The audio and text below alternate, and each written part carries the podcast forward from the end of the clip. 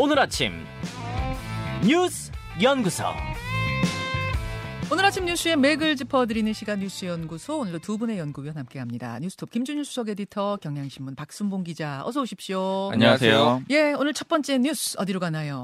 오염수 방류 디데이. 오늘 오후 1시로 오염수 방류의 시간이 결정이 됐군요. 네, 별다른 변수나 그러니까 이제 변수라는 건 날씨나 바다 상황이 될 거예요. 네. 이런 변수가 없다면은 오늘 오후 1시부터 방류를 할 겁니다.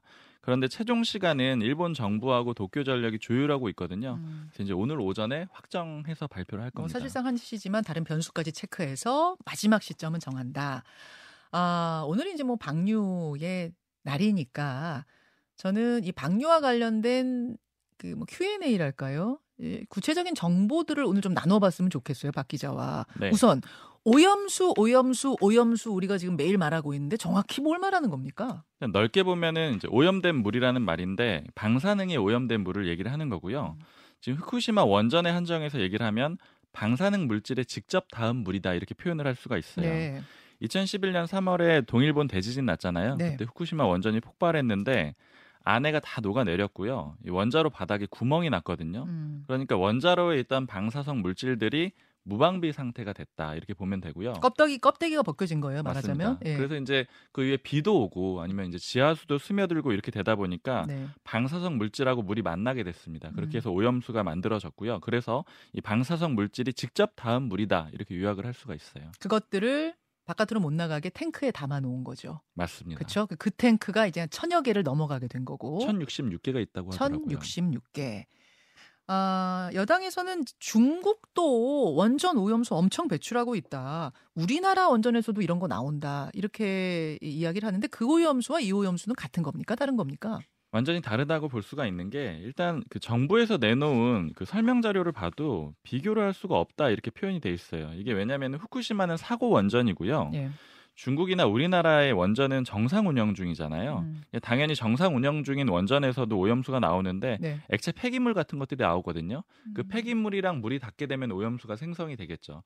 근데 이제 아까 후쿠시마 사례처럼 그렇게 바로 오염 물질에 닿는 그런 상태는 아니거든요. 그러니까 이제 음. 비교 자체가 완전히 될 수가 없는 상태라고 보시는 게 맞아요. 오염은 오염인데 어디에 오염됐나가 다르다. 이렇게 그렇죠. 보면 돼요. 공정 과정에서 예상을 했던 폐기물을 접촉해서 나오는 물이니까 예. 이거는 이제 후쿠시마 오염수는 아예 예상이 안 됐던 그런 오염수죠. 음, 껍데기가 벗겨진 채 닿은 물하고 그렇죠. 원자로에 직접 닿은 물이고 예, 껍데기를 씌운 채 닿은 물. 그렇죠. 공정 과정에서 돌리다 나온 물, 뭐 음. 냉각수 같은 것들도 그런 거에 해가, 예, 해당이 되겠죠. 그렇겠네요. 그렇게 차이점을 보면 되겠다. 그거를 여태 천 개의 탱크에 담아뒀다. 이걸 좀 구체적으로 설명해 주세요. 어디 어디 어떻게 담아둔 거예요? 그 부지가 있는데 전체 예. 부지 한 4분의 1 정도가 다 탱크로 가득 차 있어요. 사진 보시면은 그 원통 탱크들을 보실 수가 예, 있잖아요. 처음에는 사고 직후에는 이 오염수랑 지하수가 막 흘러가지고 바다에 유입이 됐습니다. 그러니까 음. 국제적으로 굉장히 큰 문제가 됐고요. 그래서 일본이 급하게 바닷가 쪽에 강철벽을 세워가지고 막거든요. 네. 근데 이제 문제는 이 아래로도 흘러 들어가고요. 그러니까 음. 지하수로가 있잖아요. 그리고 2013년에 태풍이 크게 왔는데 물이 막 넘쳐가지고 또 다 넘어간 거예요. 예. 그러다 보니까 원통형으로 된 저장 탱크를 별도로 하나씩 이제 만들어가지고 저장을 하기 시작했고요. 음. 이게 한 개당 한 천 톤 정도 저장을 할 수 있거든요. 개당 천 톤. 네, 그래서 1066개를 만들어가지고 총 저장 용량이 137만 톤이에요. 네. 근데 작년 8월부터는 더 안 만들기 시작했어요. 원래 이제 양이 계속 늘어나니까 계속 만들었는데 이제 이 바다에 방류하기 위해서 더 이상 만들지 않았던 거고요. 음. 지금 오염수가 134만 톤이라고 하니까 이제 저장할 수 있는 용량은 3만 톤 정도만 남은 상태인 거죠. 그러네요. 그러니까 이제 방류를 시작할 수밖에 없다. 조금 전에 저희가 사진 보여드렸는데 저기가 바로 저기에 있는 예 바로 이게 바로 탱크입니다. 네. 하얀색 동그란 원통형 탱크 개당 천 톤씩 담을 수 있는 탱크가 대략 천 톤이에요. 좀 크기가 다르기도 아 하거든요. 그래요. 네. 약 천여 개 지금 넘게 있는 상황. 어, 저 탱크를 비우게 되는 건데 물론 그냥 바로 내보내는 거 아니고 희석하는 과정, 뭐 공정 과정 거쳐서 내보내는 그 물 몇 년 동안 어떤 식으로 내보냅니까? 일본에서 발표는 30년 동안 다 내보내겠다라고 이렇게 134만 톤. 예, 얘기를 하고 있는 상태입니다. 하루로 치면요. 하루에는 최대 500톤을 방류를 할 수 있다. 이렇게 지금 일본이 제시한 수치고요. 네. 지금 이제 당장 오늘부터 시작할 가능성이 높잖아요. 음. 그래서 17일간은 460톤씩 방류를 하겠다라 그래요. 그래서 이제 17일간 한 7,800여 톤 정도 방류가 될 겁니다. 음. 한 500톤 정도 얘기를 하고 있는 거는 이제 물을 희석해 가지고 내보내야 되거든요. 네. 지금 1톤에다가 1,200톤, 그러니까 일반 그 바닷물 1,200톤을 섞어야 되거든요. 예. 그러니까 이제 물 자체는 굉장히 많은 양이라고 볼 수는 있어요. 음, 그렇죠. 그거를 24시간 계속 이제 1시 땡 하면 그때부터 24시간 계속 내보내는 거예요? 이게 지금 몇 시간 동안 어떤 식으로 어느 정도 량으로 방류를 할지는 발표가 나오지는 않았는데 네. 근데 이게 파이프가 지금 바다 쪽으로 쭉 연결이 돼 있거든요. 예, 예. 그래서 이제 그 파이프를 통해서 흘려 나올 건데 일단 제가 확인을 해 보니까 이 파이프 크기가 2.6m, 직경이 2.6m 정도 된다 그래요. 음. 500톤 정도는 이제 금방 하는데 여기다 물을 섞는 거잖아요. 네. 1200배를 넣어 가지고 섞는 거니까 네. 아마 이제 어느 정도 시간이 걸릴지는 추후에 나올 테지만 이게 물이 파이프를 통해서 콸콸콸콸 나오는 과정이 몇 시간 동안 이어질 겁니다. 음, 그러니까 이게 희석을 어느 정도 하는가 봤더니 어, 삼중 수소 기준치, 그 네. 허용치를 1이라고 봤을 때 그 허용치의 40분의 1 수준까지 떨어뜨리겠다. 맞습니다. 그걸 이제 목표로 희석해서 내보내겠다. 다른 거는 알프스로 다 정화가 되는데 네. 삼중 수소는 안 돼서 희석이란 방법을 택한 거거든요. 그러니까 그렇죠. 그래서 섞는 겁니다. 그렇게 해서 이제 그것을 하루에 460톤씩 내보내겠다. 30년이라고 일본은 얘기하는데 일부에선 더 걸릴 수 있다는 얘기하잖아요. 그 이유는 뭡니까? 왜냐하면 지금도 오염수가 계속 생성이 되고 있거든요. 음. 그러니까 계속 만들어지고 있기 때문에 원래 당초보다도 지금 134만 톤은 더 늘어난 양이기도 하고요.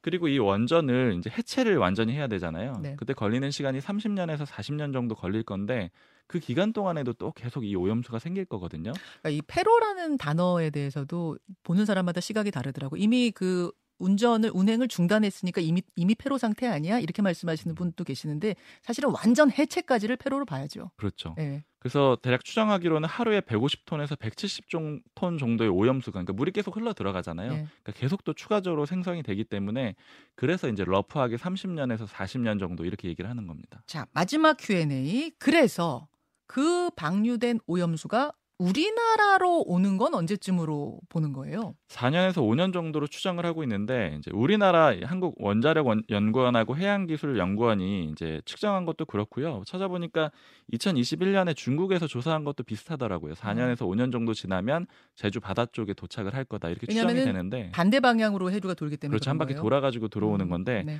다만 이제 해류는 완전히 장담을 할 수는 없다라고 하더라고요 전문가들이 그래서 음. 해류가 바뀔 수가 있고요 그리고 또 문제 제기가 있는 방향이? 거는 네 방향이 어. 바뀔 수가 있고 해류 자체가 바뀌는 거죠 어. 방향 자체가 예. 그리고 물고기가 이제 많이 먹고 이동하는 경우들도 있을 수 있기 때문에 뭐 예. 이런 것들은 좀 변수가 될 수는 있습니다 알겠습니다. 여기까지 일단은 어, 좀 기본적인 부분들 하나 하나 설명해 드렸어요. 김준일 에디터. 예.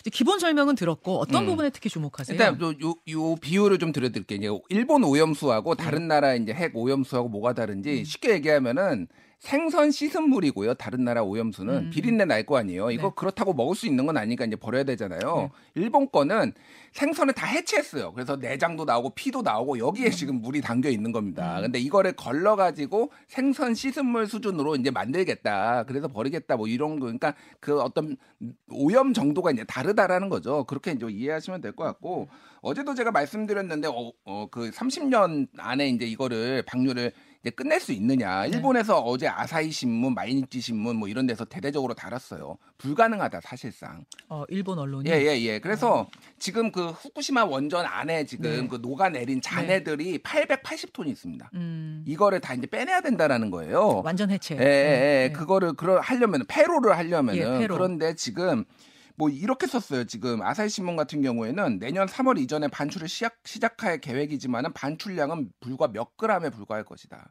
어, 그거 예. 너무 위험하기 때문에 그런 거예요. 예, 그렇죠. 아까 어. 얘기했듯이 사람이 가면은 이제 몇몇 시간 안에 죽어요. 음. 그러니까 이제 뭐 로봇을 들여보내거나 해야 되는데 그 기술이 없다라는 거고. 그래서 뭐 마이니치 같은 경우에는 어 2051년 페로는 사실상 불가능해졌다. 아예 이렇게 사설을 썼어요. 그리고 음. 그 환경단체 그린피스는 페로는 이번 세기 내에 불가능하다.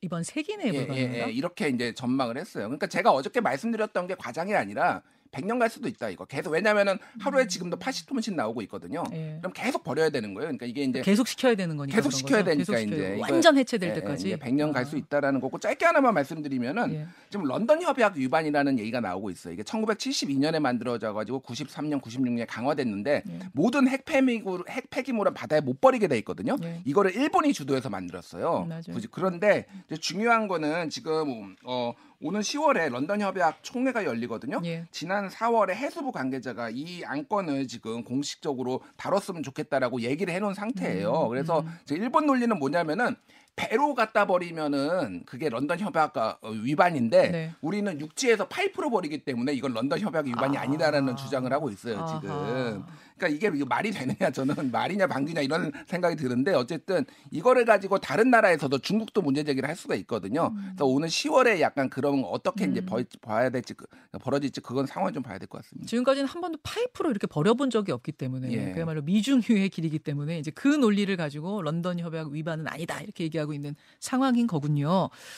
아, 해류가 돌아서 우리나라로 오기까지는 앞서 말씀하셨듯이 전문가들은 4, 5년을 내다보고 있습니다. 그럼에도 불- 불구하고 우리 시민들은 방류 전부터 어유 뭐 겁이 납니다. 회 못 먹겠습니다. 이런 지금 분위기라고 하는데 실제로 지금 분위기가 어떤 건지를 잠시 후에 저희가 골고루 좀 들어볼 거예요. 마트에서 만난 시민들 목소리도 들려드리고 어민들, 뭐 해녀 이런 목소리 좀 두루 들어보겠습니다.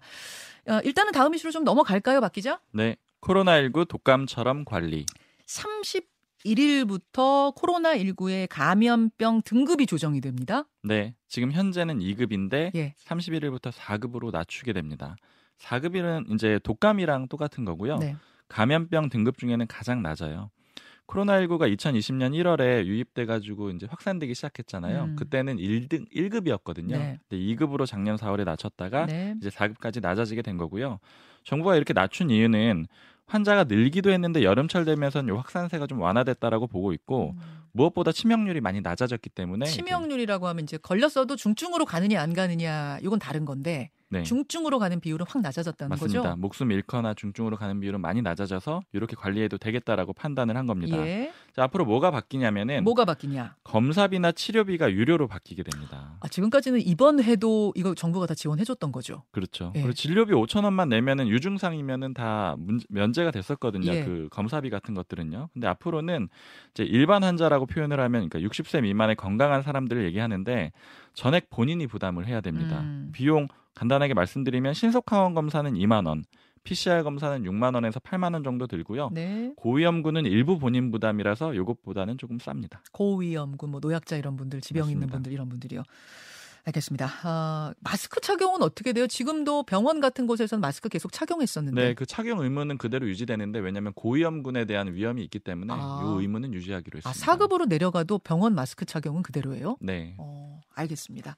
김준일 에디터. 네. 일단 뭐 이렇게 결정을 한 데에는 두 가지 이유가 있습니다. 하나는 코로나19 치명률이 지금 8월 달에 0.02% 그리고 중증화율은 0.09% 정도 되는데 이게 역대 최저 수준이라는 거예요. 사실은 자- 8월에 주변에 걸린 사람들이 많았거든요. 예, 예. 근데 수는 많았지만 치명률은 낮았군요. 잘 안 죽는다는 거죠. 웬만해서는 지금은 어. 걸려도 옛날에는 막한 노인 같은 경우는 20%까지 갔었어요. 80대 예, 이상 맞아요. 노인은 걸리면은 내 다섯 명 중에 한 명 죽는다 그랬는데 네. 지금은 낮아졌다라는 거 하나. 그리고 이게 장기간 코로나로 모든 음. 의료 역량을 다 투입을 하면은 다른 질환에 대해서 사망자나 이게 막 올라가는 거예요. 결핵이라든지. 만성 질환이라든지 이런 것들을 좀 밸런스를 좀 고려를 했다라는 네, 거고 네.